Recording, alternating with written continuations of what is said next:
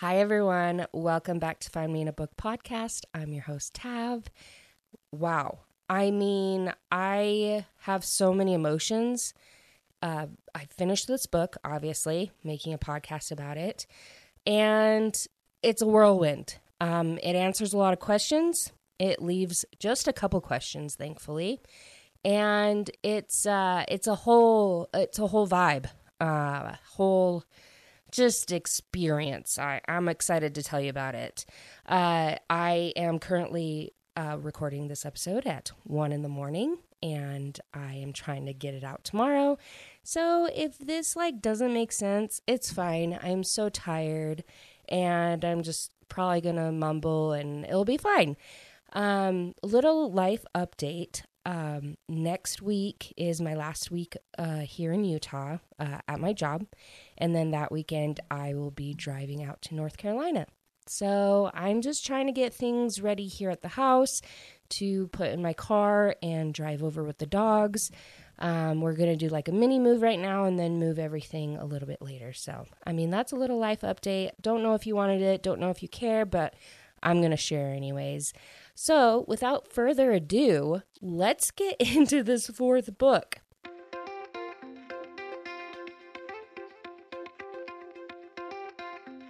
So this is called The War of Two Queens. I've been waiting for this book for, I think, like two years, honestly. And what I liked about this book, I usually don't like this in, in books, um, but it has both Castiel's point of view and Poppy's point of view. So we go back and forth in what they are both experiencing, not like the same moment really, um, but just where they're at. Because remember, Cass is with the queen, he's been captured, and Poppy is trying to get him back throughout this book. Uh, so it's actually very interesting seeing their point of view and what they learn and experience. I am going to tell you guys that there is actually a lot of um, unsettling details in this book, if that makes sense. So I'm going to do like kind of a trigger warning because there's a lot of disturbing things that we find out the the Ascended do to like either the people that are supposedly like going to the right or being sacrificed to the gods or whatever. There's just a lot of um, detail that really just I didn't like. Um, and so I skipped some of it because I didn't think it was necessary, and I don't super want to share it because I don't think it's necessary and it doesn't progress the story. It's just kind of in there, kind of makes you feel gross. So again, I'm not going to share it. Um, but just know if you do read this book, there are details that just surround death and just kind of a torture type thing. And I just, yeah, it was very unsettling. So I, I want you to know that going in. Um, later in the book, it does get spicy because um, I'm just going to tell you outright they do save Cass and they get together. Um, so it does get spicy later, but again, it doesn't really add anything to the story, so you can easily skip it. So let's really get into this book, because uh, I want to try and do this under an hour. Last week's episode was a little bit over an hour. I'm going to try and keep this one under, so uh, just to keep you guys' attention. We're going to start out, so it starts with Castiel and his point of view, and he is chained up um, down in these dungeons, and he's been there for twenty-three days, so it's been twenty-three days since he's been captured, um, and he is losing blood, and he's becoming hungry, and just kind of going into like this bloodthirst rage, and um, the queen comes in, and she comes in, in with this guy uh, that is pretty much all golden, which is strange, uh, and his name is Callum, we find out, um, and Cass, of course, is just so rude to her and just so, like, doesn't want to give her the time of day, which makes sense because she's an evil lady, and he asks her, like, straight up, like, what are you? And she says, like, I'm nothing more than a myth, um, or like basically a tale like once told to the Atlantean children. And there was this myth that if like someone were to pray to anything, it, anything could be listening basically. So uh, something that wasn't a god could answer, like a false god. He's like, are you a demise or a demise? I'm going to say it's a demise. It's D M I S, a demise. And a, de- a demise is not born, but made when like a god commits the forbidden act of ascending a mortal who is not chosen.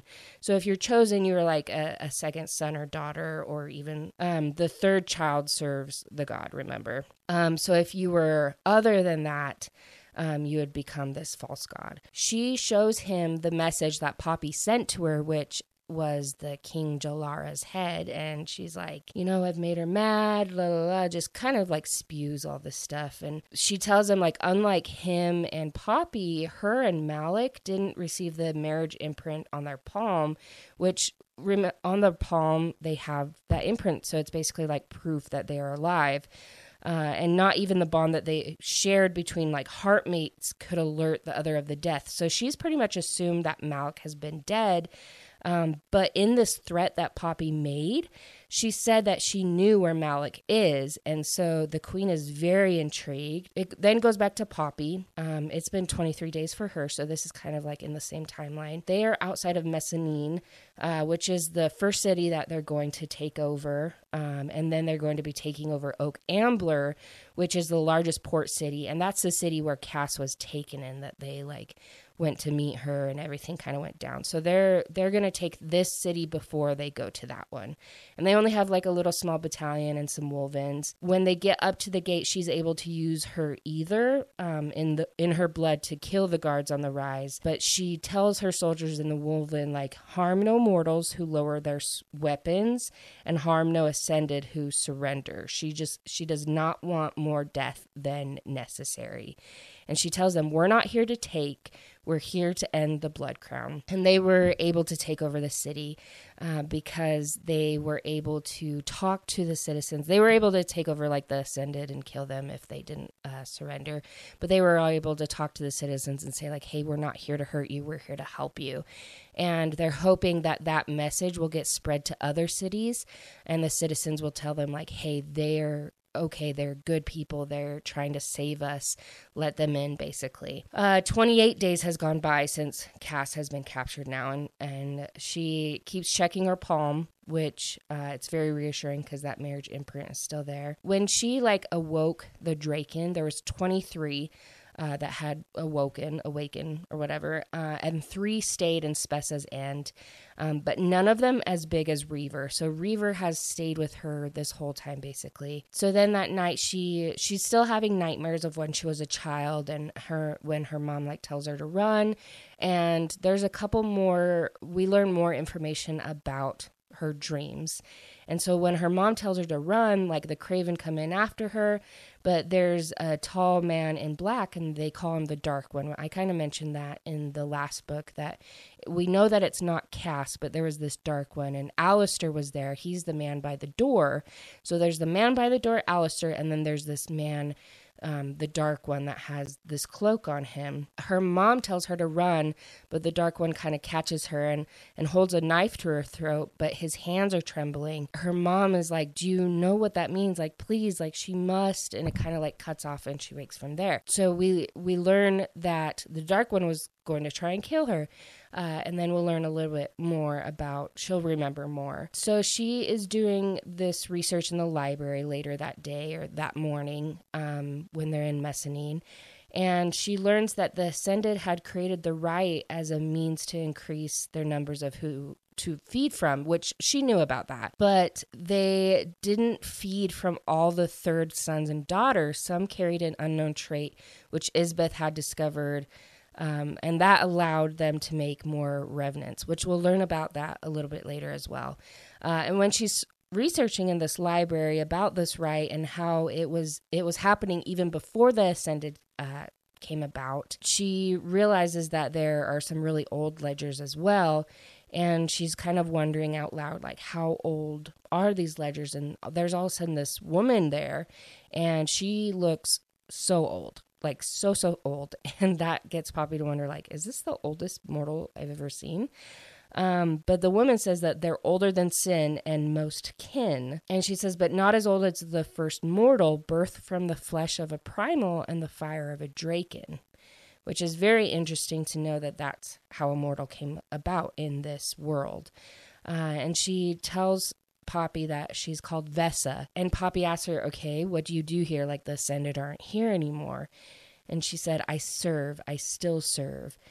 And Poppy's like, well, you they're not here, though. Like, you don't have to serve the Ascended anymore. And she says, I do not serve them while I wait. And she says, who else do I serve but the true crown of the realms? And Poppy's like, okay, well, then what are you waiting for? Like, what's happening? The lady says, like, the the one who's blessed, the one born from a grave misdeed of a great and terrible primal power with blood full of ash and ice, the chosen who will usher in the end, remaking the realms, the harbinger of death and destruction. So it's basically the prophecy again. Poppy's like mad because she's like, this prophecy is nothing. Like, why does it keep coming up? Who is telling these people about this prophecy? And that's when um, the lady looks at her like straight in the eye and she's like, I wait for you. I wait for death. And she like comes at Poppy with, with this dagger. She tries to stab Poppy, but of course this lady's so old and moves slowly. Poppy is easily able to like avoid her and kind of capture her. And that's when Kieran and Niall uh, come in. Niall is another Wolven. And they're like, oh, she's a Lurea, which is a spirit. And Poppy's like, no, we shouldn't kill her. Like, we just keep her safe in the castle where we are. And going back to, like, her research and everything, um, it was mentioned that the rite existed before the Ascended. And so she's wondering, like, maybe the gods had some sort of rite and the Ascended copied it. Like, maybe that's how Malik told Isbeth about it. And that's maybe why Isbeth chose to, like, bring it back and say, like, oh, yeah, they're serving the gods. Um, but it definitely had to be related to why the gods took the third sons and daughters and how they became reverent. So then thirty days has passed and she's just kind of like on her own in this, like the side of the camp and just, uh, th- you know, sitting there pondering. And that's when Reaver comes out and he's in his mortal form. And she asks him like, are the, the Draken bonded to me? And he's like, you're the Liesa, you summoned us, like you carry the blood of Nyktos and the consort in you, so yes, we are bonded to you. And so with the Wolven, though, she is able to kind of talk to them in her head, like through her bond, but she she knows that she's not able to do that with the Draken, but she can will them to do things, so through her will. And so she's asking him more about the gods and um, how they die, basically. And he tells her, like, a god can kill another, like, shadowstone can always kill a, co- a god. And that's what Tawny was hit with and put asleep. And I'm pretty sure I mentioned it in the last book, um, but Tawny had been stabbed with a shadowstone and basically put to sleep. And they thought that she might die. They didn't know what was happening, and so they took her to a healer. And so that's when she asked, like, okay, well, then what happens if a mortal is stabbed with shadowstone? He tells her, like, it would kill them, but your friend lives, and there has to be a reason for that, which they don't really know. And he says, you are the first female descendant of the primal of life, the most powerful powerful being known. In time, you'll become even more powerful than your father. Which I'm like, she's already pretty powerful. Like, I'm just so confused. Like, there's just so much information in all four of these books that I'm still trying to build this world in my head and then know the history of the gods. And now there's primals, and now there's there's just there's the Draken, there's I'm just there's so much. So I would not blame you if you were confused, because I am confused. I'm I'm not confused now, but during this I was like, I don't know what's happening. What who are they talking about now? Where does this come in? Who's this guy? It's just a lot. So I'm hoping that all of this is making sense to you. And Um, let me know. I have a Twitter now. I've been like tweeting because I'm, you know, so cool. Uh, so ask me on Twitter or follow me if you have any questions, um, or Instagram or any of the other socials. That's fine. Or just, you know, read the books. That's always an option too. Uh, okay. So he tells her that she's going to be more powerful than her father, and tells her that Nyktos actually woke up when she was born. And that's when they realized that Malik, I, Ayers and Jadis were gone. So Malik and Ayers are the twins, Nyktos' sons, we know that. And then Jadis is Necta's daughter. Um, Ayers took her with him when he left. Um, and Ayers knew something uh, had happened to Malik and went to look for him because they're twins. They kind of have this intuition. Um, and Reaver explained that Ayers was a cautious and thoughtful person and like everything, while Malik was reckless and d- often didn't think about what he'd done until afterwards. Uh, and Ayers was content in Iliseeum, and Malik had grown restless. So basically the opposites of each other. And Malik loved visiting the mortal world as the deities slowly built Atlantia. Um, and because both he and Ayers was born in this realm, he could come and go, but it wasn't without limitations, basically. Um, the longer he stayed, the more his power lessened. Still, he chose to stay, um, even though he knew what he would have to do to stay strong, which is he would have to feed. And whether it be like a mortal, Atlantean, or another god, or Wolven, Um, he would have to feed. He couldn't feed from a Draken, though, because a Draken basically has fire in their blood, and that would burn anyone if he were to drink that. So then he starts telling her that she reminds him of the consort. And Poppy asks him, what's the consort's name? Like, do we know her name? And he tells her, her name is a shadow in the ember, a light in the flame, and the fire in the flesh. The primal of life has forbidden us to speak or write her name. You don't understand. Uh, to speak her name is to bring the stars from the skies and topple the mountains into the sea. And at this point, Poppy is thinking, is she, like the consort, more powerful than Nyktos? Because everything that she's been learning and listening to and what Reaver has been telling her, it's sounding like the consort is more powerful than Nyktos. So later that day, they actually get a message or and a little box from the queen, and it's a finger with Cass's ring on it. So they literally cut his ring finger off for a message, to get a message to Poppy. Isn't that messed up? Like, if that's like, if I'm sharing that with you, like, you can imagine everything else that is happening in this book that I don't want to share with you, because it's just that uh, times like ten. I just, um, not something that I want to share. But yes, so she sends that message. Of course, Poppy is so angry.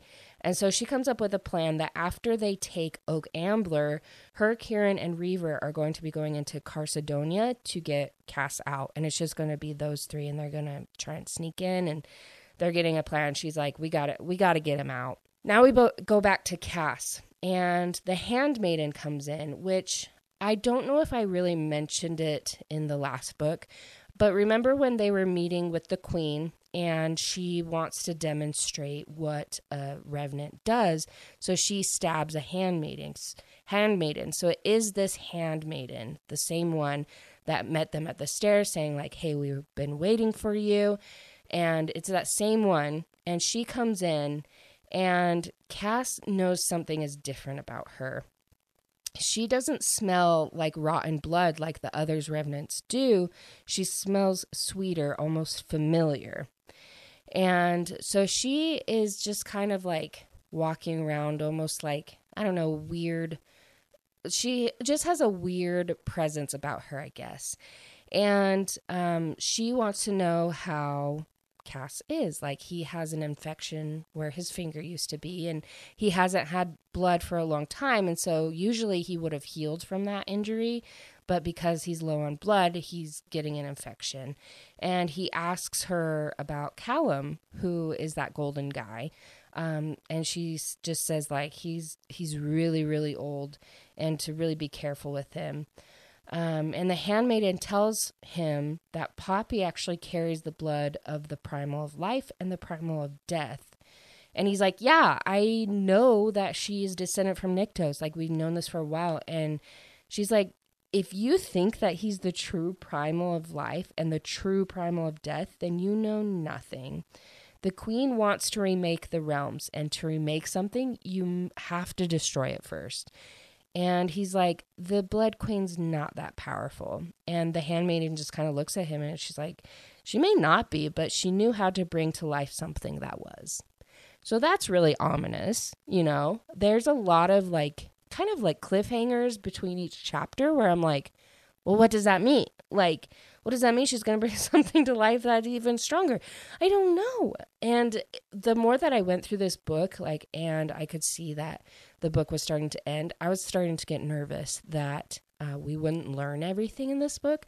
But I can tell you that the story wraps up pretty nicely in this book. And then it all is also a cliffhanger that is open to a much bigger story. But the one that we have been reading about for the first four books gets wrapped up, which that's very reassuring to me. I hope that's reassuring to you. Um, anyways, let's keep going. So it goes back, it goes back to Poppy, and she's dreaming of Castiel, and they are in this cavern um, that they had previously gone together, and they start talking to each other in this dream, and they're like, wait, is this real? Like, I can actually feel you. You can feel me. And they're having like this conversation, and they realize that heartmates, because they are heartmates, they can walk in each other's dreams. And um, so they are able to have like a little bit conversation. They don't really know what's going on. They wake up. Of course, he's in the dungeon still, and she's awake. So she just kind of sits there, and she starts to feel like her ether in her and, and essence start to like stir. And there begins to be like a lot of lightning and thunder and strong wind outside, but it's like coming inside as well. And so they're like, we need to get out of this building. Like, it might come down, and there's There's a lot of wind, and they're like, this doesn't make sense. It's not warm enough to have such a wind. And they're looking up in the sky, and all the Draken are there, and she wills them to come down because the lightning is so strong. And that's when the lightning strikes, and one after another after another after another come down from the sky. sixteen Draken had been in the air. sixteen Draken died out of twenty-three that were awakened. The rest are with the other armies. Reaver was okay. He was able to come down, and I believe, actually, I believe two others were safe to come down, or four in total. I'm not sure. But sixteen had died, just like that. And she tries to heal them, but he tells her, you can You can heal, but once the soul parts a being of two worlds, meaning like a Draken is of two worlds, like the mortal world and the Iliseeum, and like the Wolven is of two worlds, you cannot restore life. So she can heal a Wolven, but she can't bring them back to life like she can with a mortal. And they are so shocked because all these Draken have died that they're talking about how this was the same kind of storm that happened when she ascended to her godhood. And they're like, no, no, no, that's not a storm. It was an awakening of death. And she remembers the old lady saying, you, I wait for you. I wait for death. And she knows that it was the old woman that did this. So, and it like smells of primal magic. That's what Reaver says, that it just smells like primal magic. And so they rush up to where she was locked, and there's like lightning streaks on the ceiling. And she says, like, you were told when you entered this manor that all that you and those who follow will will find here is death. You will not harness the fire of the gods. You will win no war, which means like the fire of the gods was the Draken. Um, and she's like, well, you won't harness that fire anymore. And we learn later on down the road, I can't remember exactly when, so I'm going to tell you now, that the the queen borrowed this primal magic to basically allow this lady to go in and bring these Draken down. And so the queen is aware that there are Drakens now. Poppy's like, you did this for her. And the lady says, I serve the true crown of the realms. That's when Poppy's like, no, no, no. So she kills her. Uh, and the lady, like Reaver says again, like she smelled of death, like the essence of the primal of death. And they're like, wait, Nyktos? Like, what are you talking about? Because they thought Nyktos was the, the primal of life and death. But he's like, Nyktos was never the true primal of death. There was another before him, and his name was Kolis, which Kolis is as good as dead.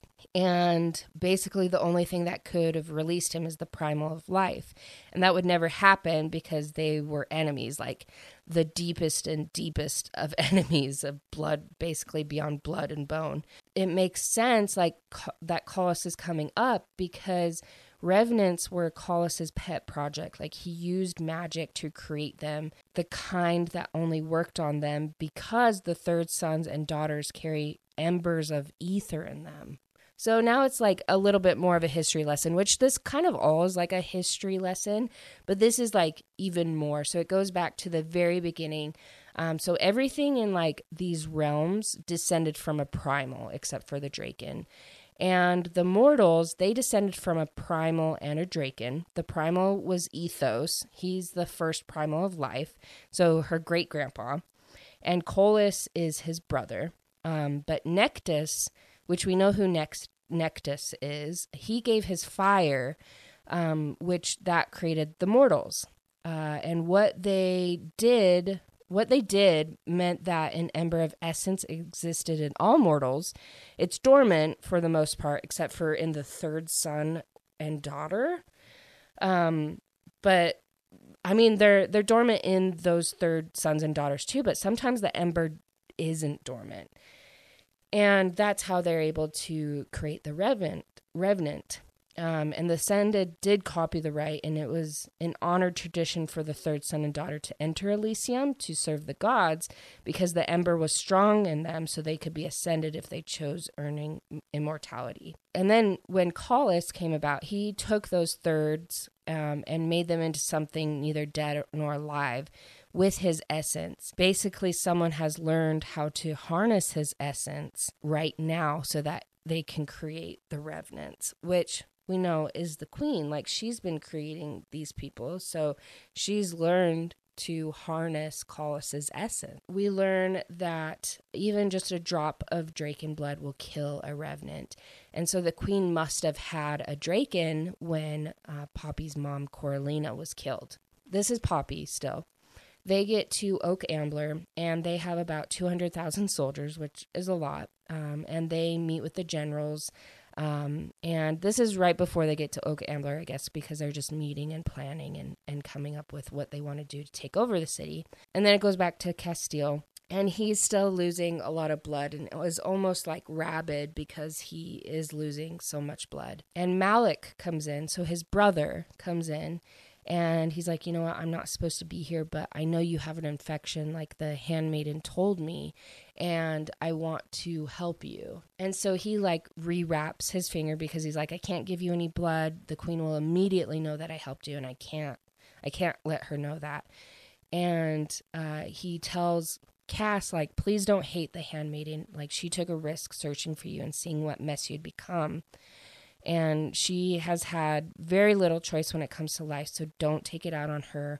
I've never asked you for anything, literally. Like, please treat her well. And that's when Cass is like, you care for her. And then we go back to Poppy. So they're heading to Oak Am- Ambler. Um, they they fight in their very, very rough details. A lot of dead, devastating things happen with, like, the citizens of the city. It's just really, really rough. Um, but nothing in there... Uh, really progresses the story, so I'm not really going to tell you, just that there was a lot of death. Um, and so later that night after the fight, um, she is talking to Reaver some more, and she asks why the consort sleeps so deeply when Nyktos doesn't. And Reaver s- tells her that it's the only way to stop her Um, from doing something that she'll regret, because, I mean, both of her sons were taken from her. Uh, neither may be dead, but neither are really alive. And, I mean, she's angry. She's an angry mama.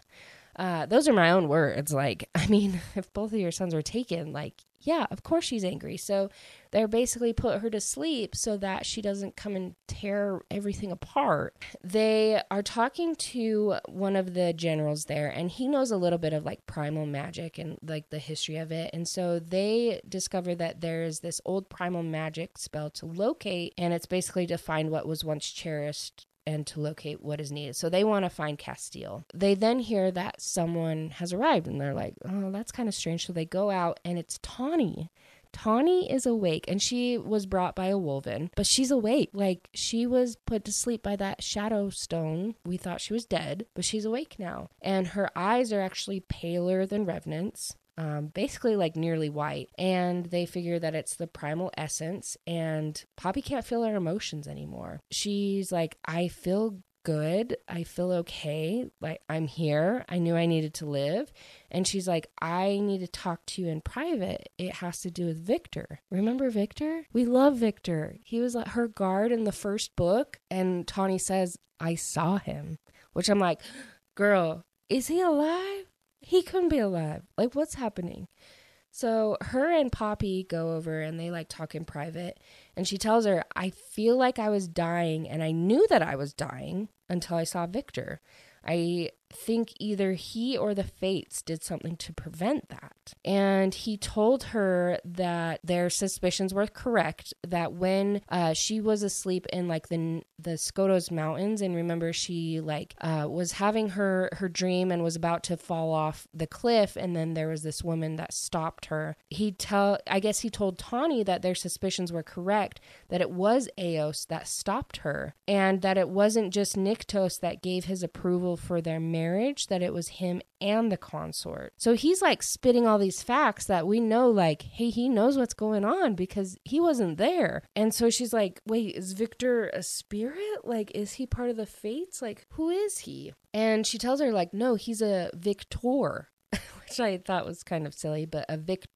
Victor is a Victor, which a Victor is is born with a goal, basically to guard someone the fates believed is destined to bring about some great change or purpose. But not all Victors are aware of their duty. And when Victors are reborn, they have no memories of their previous lives.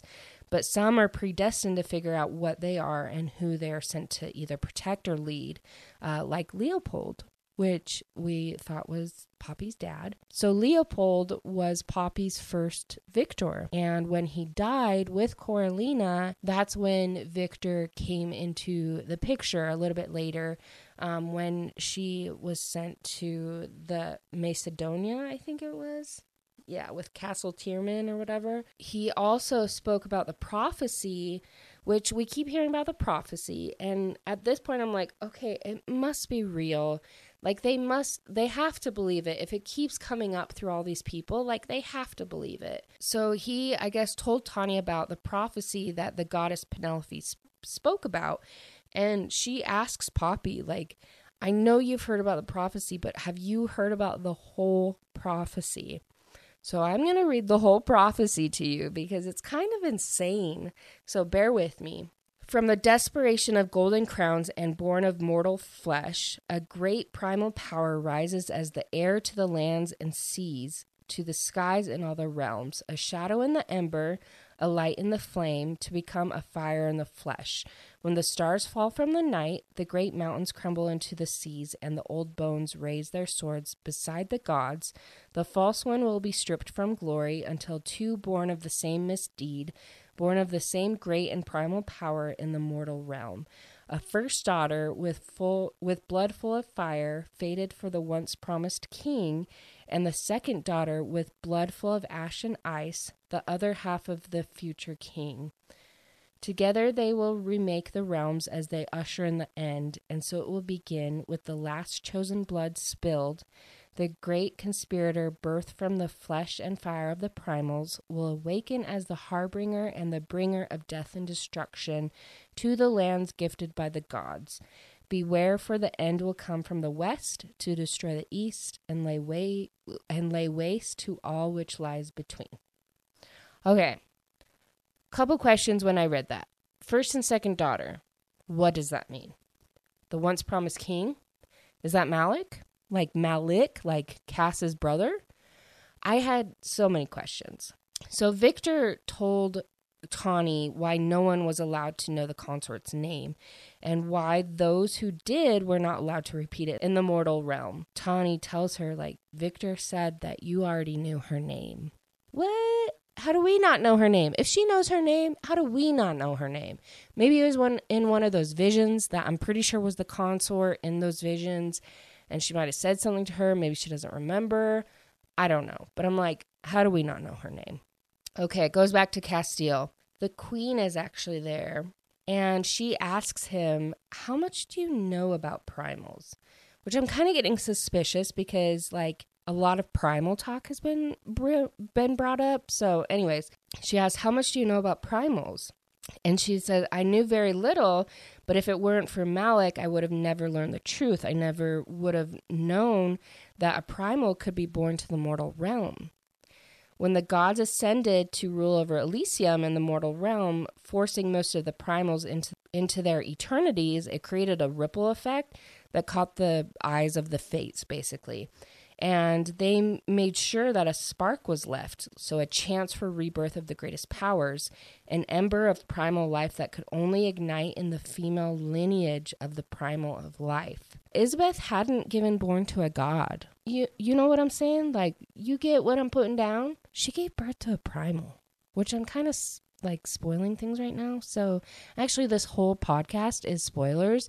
So sorry, I didn't say that at the very beginning. So if you're at this point and you're like, wait, what's happening? All of these is spoilers.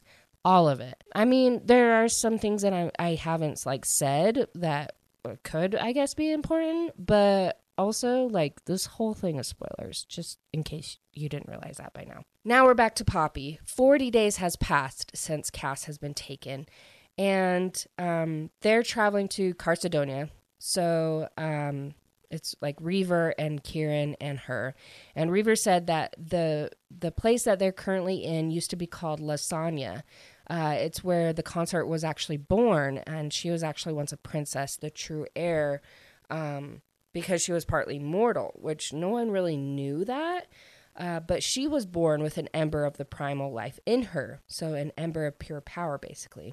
So as they're traveling, uh, these guards actually show up. And they're, like, pretty suspicious of them, even though they, like, try and disguise themselves. One of the guards actually, like, comes up to her, and he's like, oh, my gosh, you're the Harbinger, and it kind of destroys their disguise, so they have to kill him. And then uh, royal guards show up, like, knights, and she actually gets shot with a shadowstone arrow, um, and the handmaiden is there. And the handmaiden is like, if you fight, like, if you try and come in, like, she will kill Castiel. You know she will. And she says, like, we've been waiting for you to make a move to find your king.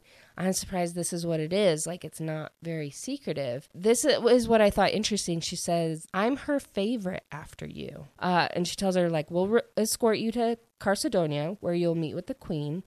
And you're not going to be prisoners. Like, you're going to be guests. So we're not going to put you in chains. We're going to escort you there. Everything will be fine. But that's actually when Poppy passes out, because the arrow that was in her was actually coated in some kind of, like, toxin to keep her unconscious for a day. She wakes up, and uh, Kieran is there, and he tells her that the handmaiden's name is actually Mil- Millicent. So we- they call her Millie, I guess. And um, they are actually in the actual castle, castle, like the Wayfair Castle. And Poppy immediately knows that, because she's like, yeah, these were my old chambers when I was young. I know exactly where we are. A little bit later, the queen comes in with Malik, actually. And she gives, uh, of course they argue. They're just like, I don't know. Poppy's like really mean to her, which is kind of funny because, of course, this queen is freaking evil. Uh, but the queen actually gives her a choice. Like, you either see your king or you see your father. Because Poppy actually, like, brought up her father to Isbeth and was like, where's he at? I know all about him. I know he's, like, that cave cat underneath the castle. Like, uh, and so she's like, you can choose one or the other, but not both. And so, of course, she chooses Cass, naturally. She, he's her husband. Um, so they take her down to, like, the first floor of the, the castle, but then she's blindfolded. When they get to the dungeon, she asks Poppy, like, oh, where are your dragon or where are your Draken? Are they back with your armies? And that's when they realize, like, Isbeth doesn't know that Reaver is a Draken. She thinks they're all with the armies. So that's, like, an advantage. While Poppy is helping Cass, Um, because he's still in that bloodlust. He's still having a hard time, so she's helping him, like, get out of it. Uh, the queen actually talks about Ayers and how he came to her about two hundred years after the war had ended looking for his brother, because he could actually sense Malik's blood, and it led to her. And Ayers actually grew fond of her, and she tells Poppy, like, yeah, and when we came together to make you, he was not forced, like, neither time. And when Malik was entombed, uh, they lost the connection of being heartmates. So this whole time, she honestly does didn't know that he was alive or anywhere close or anything like that. So that's why she has brought Poppy to the castle, because she's like, I want to make a deal. Uh, so they take Poppy back to her room, and it goes back to Castiel. And the handmaiden has come back in. So Millie, she comes back in, and she goes to this water basin by him and says that she has like blood in her hair. So she starts to kind of like wash her hair, which I think is really strange. But then the water turns black. It turns like an inky black. And as she scrubs her hair, it turns into a pale blonde. And then she takes off the paint on her face, because as a handmaiden, they have to have this like paint on their face. So then she turns to him and she says, I have something to tell you, something important. And he's like, you look familiar. Why do you remind me of someone? And so she cleans herself off every, even more. And he looks at her and he's like, you are a mirror image of Poppy. And she says, I'm the first daughter. I was never meant to be. Neither was the second. I am her full-blooded sister. I'm no god. I am a failure. Um, okay, let's break that down for a minute. She's Poppy's older sister. Poppy has a sister. I mean, we kind of knew, like, we thought Ian was her brother, but he's not, like, actually her brother. But Millie is her sister. She's the first daughter. So then the second daughter is Poppy. That just blows my mind. Like, I literally did not see that coming at all. Even though, like, there was that whole prophecy, and I kind of, like, I read it, but I didn't understand it. And when it said, like, first daughter, second daughter, or whatever, I'm like, eh, whatever. But now it makes sense. Like, it's just, it makes sense. Anyways, okay. So Poppy is going through the culling, which means, like, she is basically coming into herself. Her powers are changing. When it's completed... So this is Millie telling him, like, when it's completed, my sister will give our mother what she wanted, since she learned that her son was dead. Because there was uh, there was this child, I can't remember if I talked about it in the second book or maybe the third book, but we found out that there was a child between Malik and Isbeth, but he died, and she blames it on, like, Cass and Malik, Malik's uh, parents. And yeah, she's just, that's why she has revenge. It's very interesting. Um, so revenge basically against everyone is why she's doing this. She doesn't want to remake the kingdoms. It's the realms. Like, she wants to restore them to the way they were before the Atlanteans were created. So that will destroy not only the mortal realm, but Iliseeum. But their mom isn't strong enough, so she created something that was. And she tells Cass, my sister cannot survive this. She will die in your arms, or she will drown the realms in blood. So basically saying, like, you you have to kill her. Like, she is going to lose control, and you have to kill her. Which, of course, is heavy. Later that night, the queen brings Poppy to dinner. She tells her that she never really had any intention of ruling Atlantia. She doesn't need that kingdom. She doesn't even want it. Um, she just wants to see it burn. Basically, like, she wants to see every Atlantean dead. She's like, you know what? Alona, which is Cass's mom, like, she, yes, I have plans for her, like, revenge against her. But she's not the one who allowed this to happen.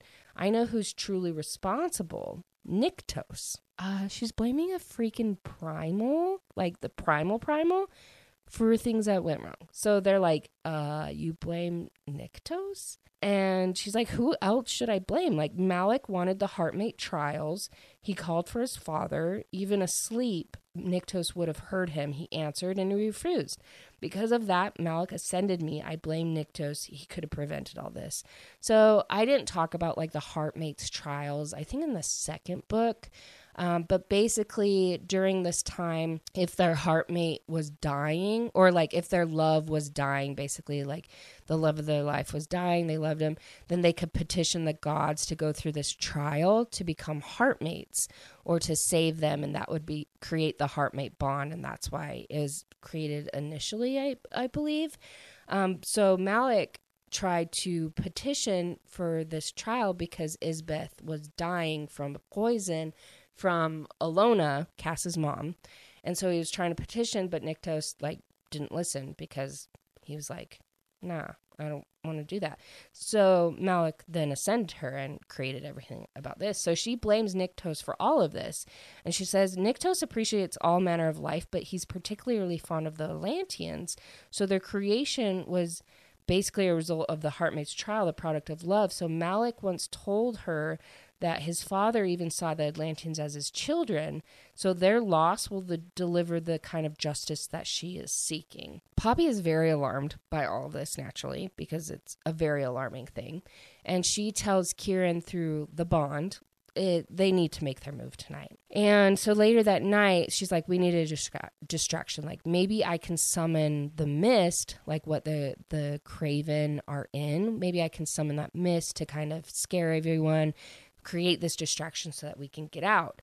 So she summons the mist, and uh, she's able to get out of her like bed chambers and like kill a couple guards, get out and meet the other two. That's when Kieran looks at her and he's like, I only know of two things that can do that, the Craven and the Primals. And she's like, well, now you know of three things. And so they make it to one of the temples because they're pretty sure that he, that Cass is being kept under this temple.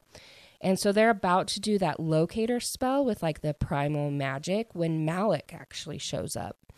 And he's like, I am, I'm here to take you to Cass. Like, we need to get him out of the city. Like, we, we need to stop this. And so they're like, mm, do we believe you? Do we not believe you? And he's like, you know, check my emotions, check my feelings. I'm telling you the truth. And so they're like, oh, okay, cool. So they go and get Cass. That's when Poppy stops him and asks him about the handmaiden. He's like, you're right. I'm here because of her. Nearly everything I've done is for her. She's my heartmate. I've done many imaginal things for her, things she will never have any knowledge of. Okay, think back to the prophecy, because I kind of just like realized this. I know. I've I read it like a couple times because, of course, I have to do these notes, but...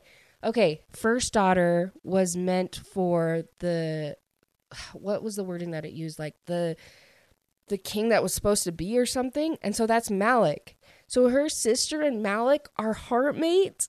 She, Poppy, is the second daughter, and she's supposed to be for Cass.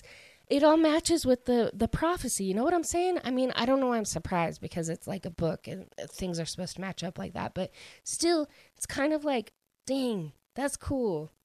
Uh, so they go down and get Cass, and he's like pretty rabid basically. And they are able to take him to this house that a couple lives at, um, that Malik knows is safe. And so they're able to help him bring, bring back to sanity basically.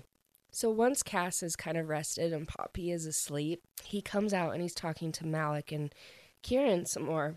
And they're talking about like, hey, remember, Mil- Millicent said that to remake the realms, like, you have to destroy them first. And we're thinking that's how Isbeth failed with Millie, is that she would have had to go through the culling and ascend into her godhood, but they're pretty sure that Millicent didn't survive it. So they're like, okay, so you think Millie was her first and Poppy was her second attempt at creating something she thinks will destroy the realms? That's when Cass looks at Kieran and he's like, a, co- a god isn't powerful enough to destroy the realms. Isbeth knows that. And a god isn't powerful enough to do as Millie claimed either, to hand Isbeth her revenge against Nyktos. And that's when Kieran gets it. It clicks. And he's like, the mist. She didn't summon the mist. She created the primal mist. We're pretty sure she's a primal. So she wakes up. And they're talking to her about different situations and stuff. And then they tell her about her sister. And they talk more about Millie. Because they're like, okay, well, what's the situation with her? They were just talking about how she's her sister. And she would have needed to be powerful. She would have needed powerful blood to complete the ascension into godhood. Meaning she would have needed the blood of a god or a descendant of the gods. So basically like an Atlantean or the elementals, uh, because the blood is stronger in them, which is basically, that's what Cass and Malik is. But there was no guarantee that it would have been enough. And that's when Malik confirms, like, it wasn't enough for Millie. Their blood wasn't strong enough. So she... The queen, that's when Cass was in captivity the first time, that the queen took his blood to help save Millie, but his strong, his blood wasn't strong enough because Isbeth didn't take into account that his blood would be weaker because he was in captivity and he was really weak. So that weakened his blood, and she didn't take that into consideration. So they're asking, okay, well, then how did she become a revenant? And Malik was like, Callum. He showed Isbeth what to do. And then they're like speculating, okay, well then how old is Callum? Like, And they don't, they literally don't know. And they keep saying, like, he's old. Like, nobody knows where he even came from. He's, like, really, really old. Uh, he knew how to make revenants. Like, that, and that's old primal stuff. And that's when Malik says, like, you know what? She loves her daughters. Like, the queen loves her daughters in her own twisted way. And, of course, like, she couldn't let Millie die. So she used that old magic. And because Millie had ether, ether in her blood, it worked.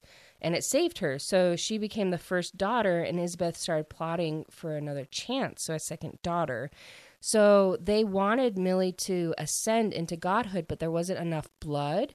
And once that was realized, um, that's when she was ascended and turned into a revenant um, through the old magic, is what they're saying. So Poppy chimes in. And she's like, okay, basically the prophecy says, like, that the first and second daughters would remake the realms and usher in the end. She's like, first off, I'm not even, like, power enough to do, powerful enough to do something like that.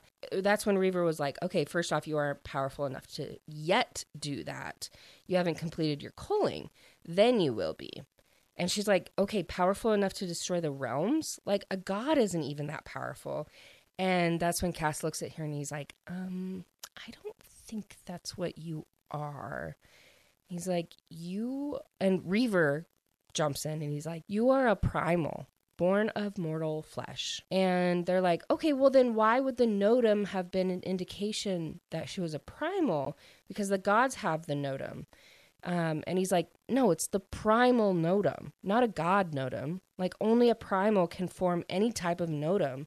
Like, a bond such as that, like, only a primal can do that. And so they're like, oh my gosh, this is all clicking. What the heck? Like, how did we not think of this before? Reaver looks, like, dead in the eyes and says, you're the first primal to be born since the primal of life. Guys, this is getting intense. You know what I'm saying? They've been arguing a lot about the different situ- the different things that they have learned, and they didn't realize that there were guards coming towards the doors. And so they actually get caught in the house. The queen actually shows up and she tells them, like, bring me Malik uh, within the next two weeks and they'll remove the curse from Kieran. So basically she was like, this is what I want. I want Malik brought to me. And to ensure this, they cut Kieran a little bit and put this, like, curse inside of him. Of course, not willingly, like, they fought. So she's like, do this, and we'll remove this curse. And they're like, oh my gosh, like, it's a primal curse, so it's, like, a pretty serious thing. And she lets them all go. She's like, bring him, everything will be fine. They meet up with the generals and Cass and Malik's dad and create a plan of what they want to do. And they're very confused because they're like, why does she want Malik? Uh, Malik, you know, it's hard because their names are so similar that it's hard to, like, differentiate. So Malik, maybe I should call him Malik with a C. Malik with a K is Cass's brother. So Malik with a C. Um, they're like, why does she want him? There's no way he could be of assistance to her because he's been in that tomb for, what, four hundred years? Like, he can't be in a good state. He can't even be, like, awake, basically. Um, but they're like, you know what? We're going to do what she asks. Bring her Malik with a C, but only to basically lift the curse, what she put on Kieran, and, and draw her out of Carcidonia. Um, but she's not going to get a chance to use him in any way, like Malik with a C. Uh, when we meet with her in two weeks, we'll end this war.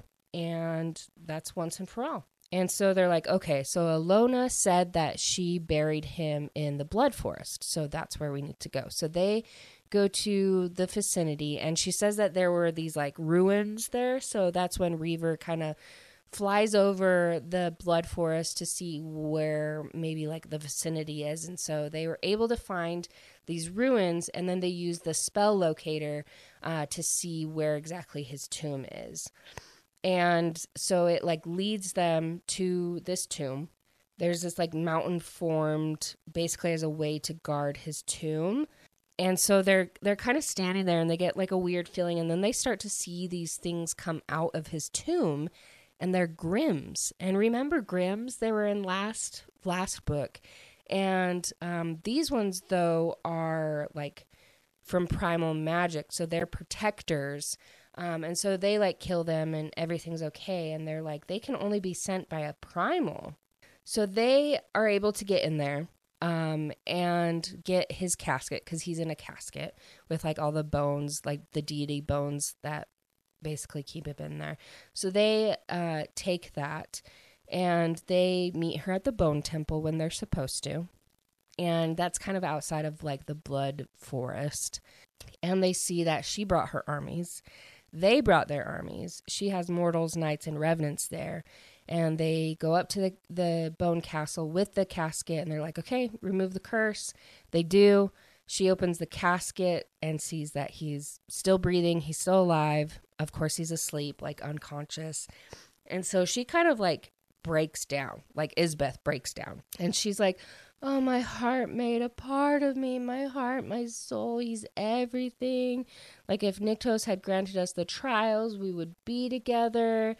And she's like, that's why you have to understand. You know how much I loved our son. You understand why it must be like this, that it cannot be any other way. And they're all kind of like, what is she saying? And then all of a sudden, she takes out a shadowstone dagger. And she brings the dagger down into Malik with Assi's chest, in his heart, like her heartmate. And they're like, W T F. She just stabbed him with shadowstone. Shadowstone could kill a god. They're like, this doesn't make sense. She killed him. Like, her heartmate, this does not make sense. And so Callum like looks at them with this like really creepy smile, and he's like, thank you. Like, thank you for doing what you were prophesied to do a long time ago. Thank you for fulfilling your purpose, Harbinger. And he's like, it wasn't exactly as foretold or how many of us understood, but prophecies, you know, well, the details aren't exact and interpretations do vary. But he's like, I've been waiting a long time for you. I've been waiting. He's been waiting for the sacrifice, the balance the array always insist upon, which the array are the fates. Waiting for the one born of mortal flesh on the verge of becoming a great primal power, you arrived as promised, but you weren't the only one.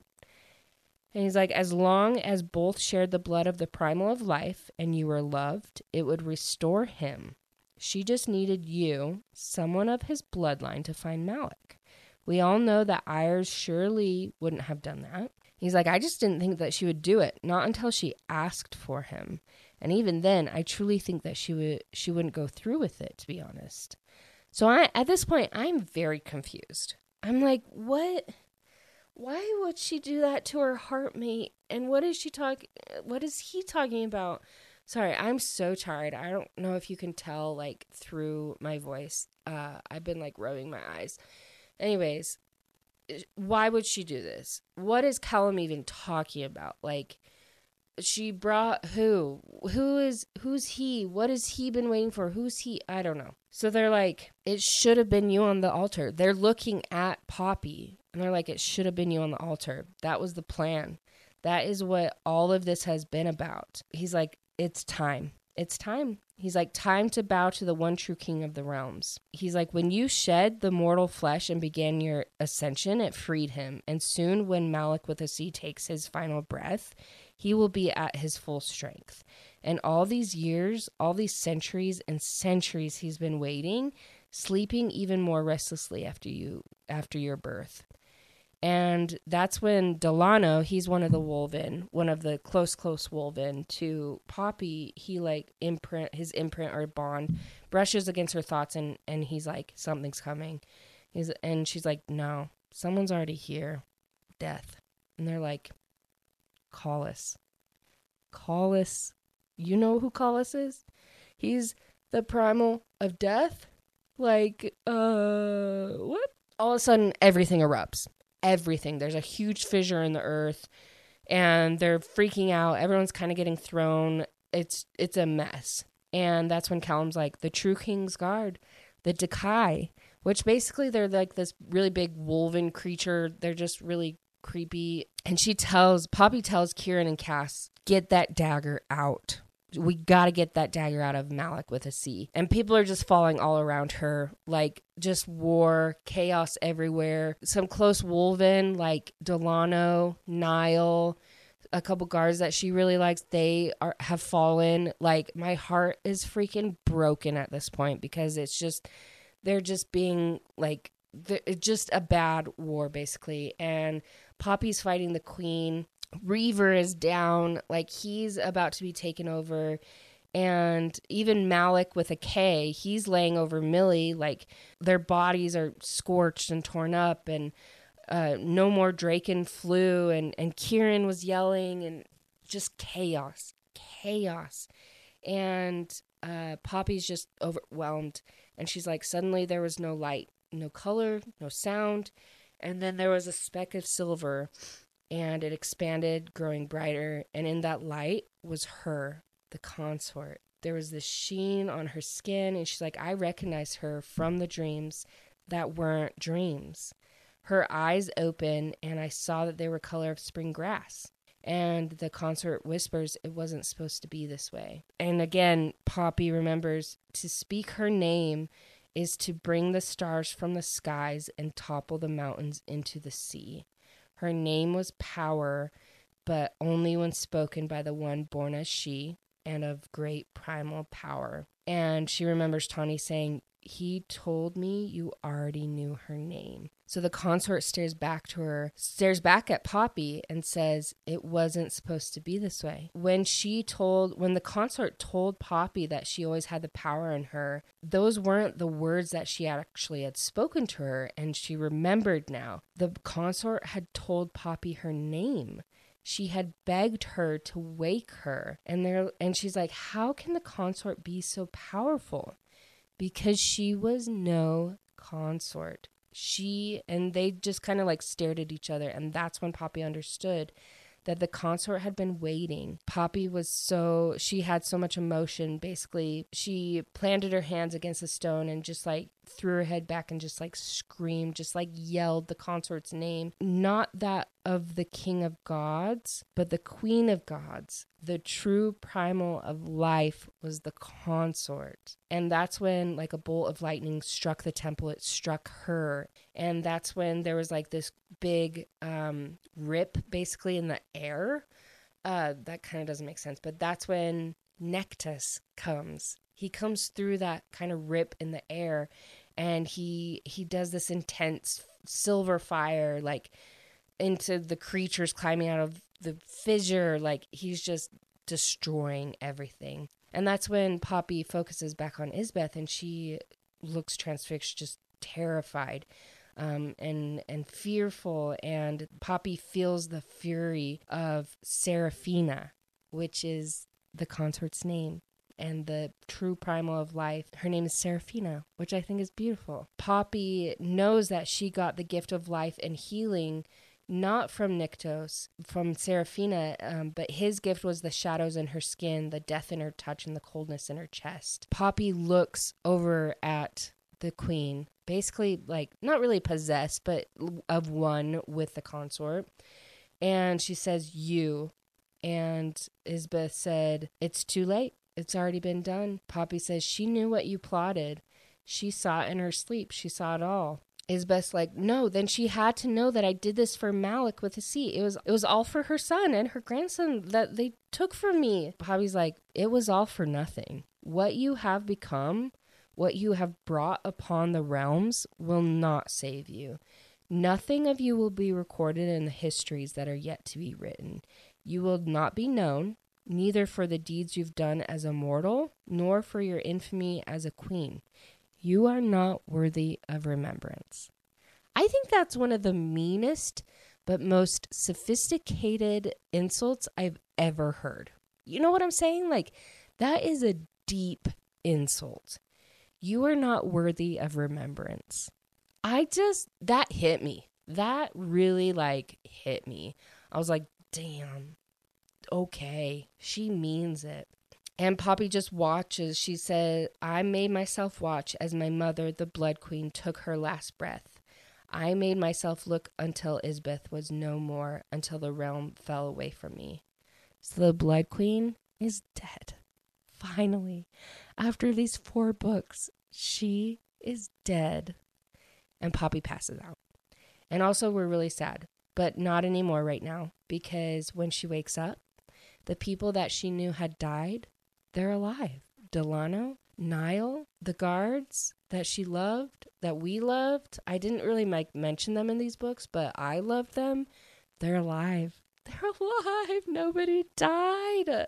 I was so scared that people would die. I really was. When they did die, I, I was so I was so sad. I really was. And then they're like alive, and I'm like, oh, yes, they. She knew. Jennifer Armentrout knew. I would be so sad. So they're all back to life. Reaver took Malik with a C to Iliseeum, and she's like, "Did I bring these people back?" And Nyktos is right there, and he's like, it wasn't just you who brought them back. You're not that powerful yet. You had help. Like, the primal of life aided you, and Nyktos captured their souls before they could enter the veil or the abyss and then released them. Uh, and they're like, where's Callum? Like, he's an evil dude. And they're like, uh, we didn't really pay attention. Like, he gone. And Nyktos is like, have you found Ayers?